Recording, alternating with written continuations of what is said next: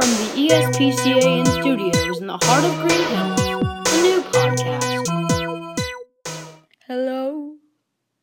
And welcome, back, to Saints Center. We and- In all seriousness, all four basketball teams had a game on Tuesday night, and they had a clean sweep against St. Bernard. The girls' white played first, winning with a score of 28 to 21, and the girls' blue team played afterwards, winning with a score of 13 to 12. The game was tight, but clutch free throws from Mimi Husband put the Saints over the top. Following the girls' blue team, the boys' blue team played, coming out with a score of 39 9. Finally, the boys' team played, white team played actually, winning with a whopping score of 62 to 18. Now that's a double whammy. It was a great win for the boys. All four St. Bernard teams played very well and put up a good fight. Well done, Bears. The next games. The girls and boys white teams will play at CPA at home on Monday, December 7th.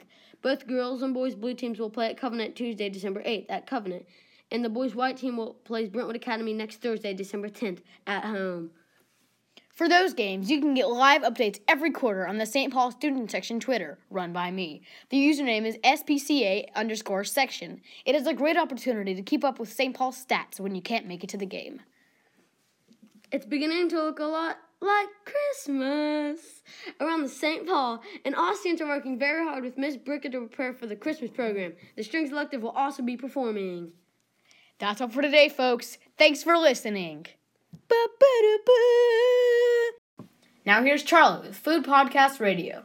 Today on Food Podcast Radio, we are talking about South Street. It has been around for 28 years. On Style Blueprint, they said the Diver Dog was one of their favorites out of all the hot dogs they tried. Also, their oysters are very good if you're an oyster fan. Everything is good and their fish is amazing. I recommend it. South Street is a kid friendly environment and all the waiters are nice to you. They're open for lunch, uh, for brunch, dinner, and late night. I suggest you go there and thank you for listening to Food Podcast Radio. Now, before we go, Charlie, I'd like to ask you a couple things. So, how do I? How did you find out about this restaurant?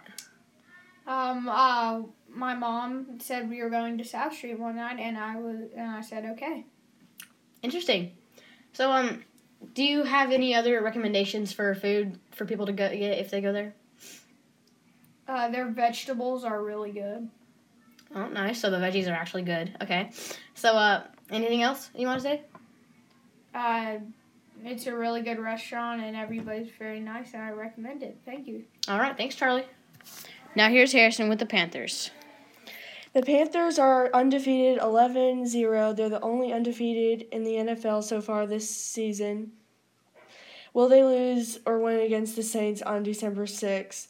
My prediction is that they will that the Panthers will win because the Titans beat the Saints earlier in the season. The Saints have terrible defense and the Saints are 4 and 7. Drew Brees and Cam Newton are in the top 10 for quarterbacks. I think the Panthers will go to the Super Bowl, but my prediction is that they will lose. Thanks, Harrison. Hey guys, we're your hosts Sam Malassi and Tyler Blob, and we're going to be doing the fantasy football updates usually. The first thing we want to talk about is the fall of the tight ends. Gronkowski, Tyler Eifert, And, and Jimmy Graham are all hurt, which is kind of the downfall of tight ends for your fantasy team. oh yikes, yeah. But if you have Greg Olsen, you're very lucky because he's the only tight end left that is actually valuable. That is very correct. All right, now we're going to do um, position rankings like quarterback, running back, and wide receiver. All right. In my opinion, the number one quarterback coming into this week is Tom Brady. He's Tom Brady, and he has a very favorable matchup against the Philadelphia Eagles. That's very arguable because what I think is he has no one to pass to. that, that Edelman, Amendola, Edelman is hurt. Gronkowski. Amendola, hurt. Gronkowski. they're hurt. all hurt. Why Who does he have? Uh, I mean, that's true. I'll take that back. I'll take that back. Um, For me, it would have to be Cam Newton. He's Yeah. playing New Orleans. yeah, they're not that good of a team. I will say. Aaron Rodgers, I'm a Packers fan, but still, he's playing Detroit, and last we checked, he's not doing so well. So I'm gonna probably rank him around five. Well, last time he played Detroit, he racked up some numbers. You got like 24, 23, based on how your league scores.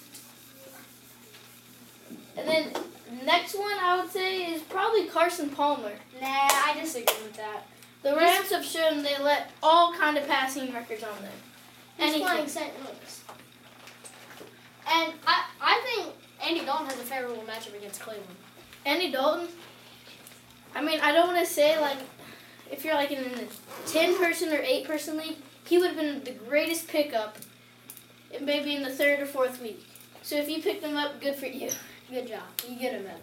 All right, AJ. People that have AJ Green on your roster, his value just skyrocketed up, especially with Tyler Eifert coming down with an injury, and them facing the Cleveland Browns after coming off an 18 point week. Very solid.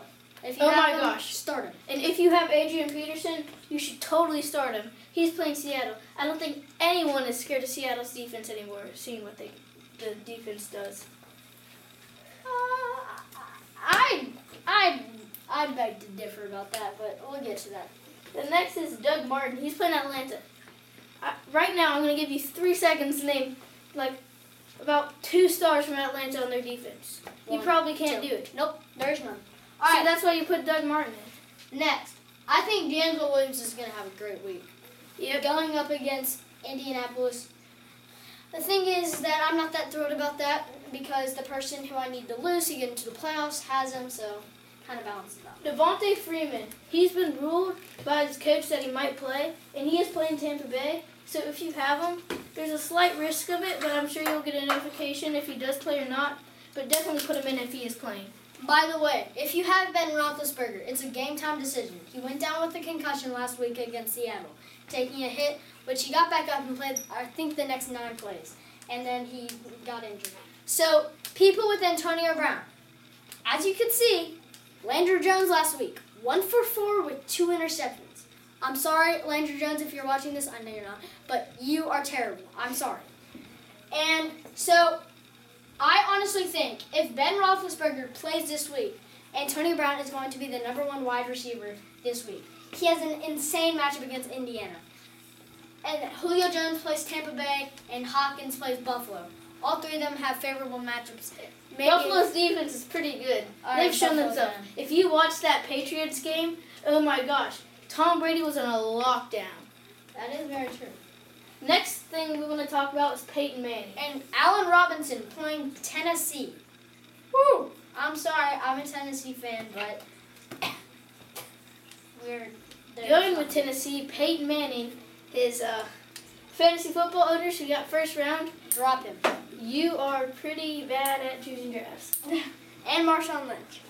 I mean, if you think about it, Peyton Manning is honestly, I think that injury was just an excuse for how bad he played. He got negative seven points. Negative seven fantasy points. That's, I don't think I- anyone ever gotten that in their life. That's literally like if you were a running back, you'd almost have to just walk over and just give the other team the ball. That's literally what he did.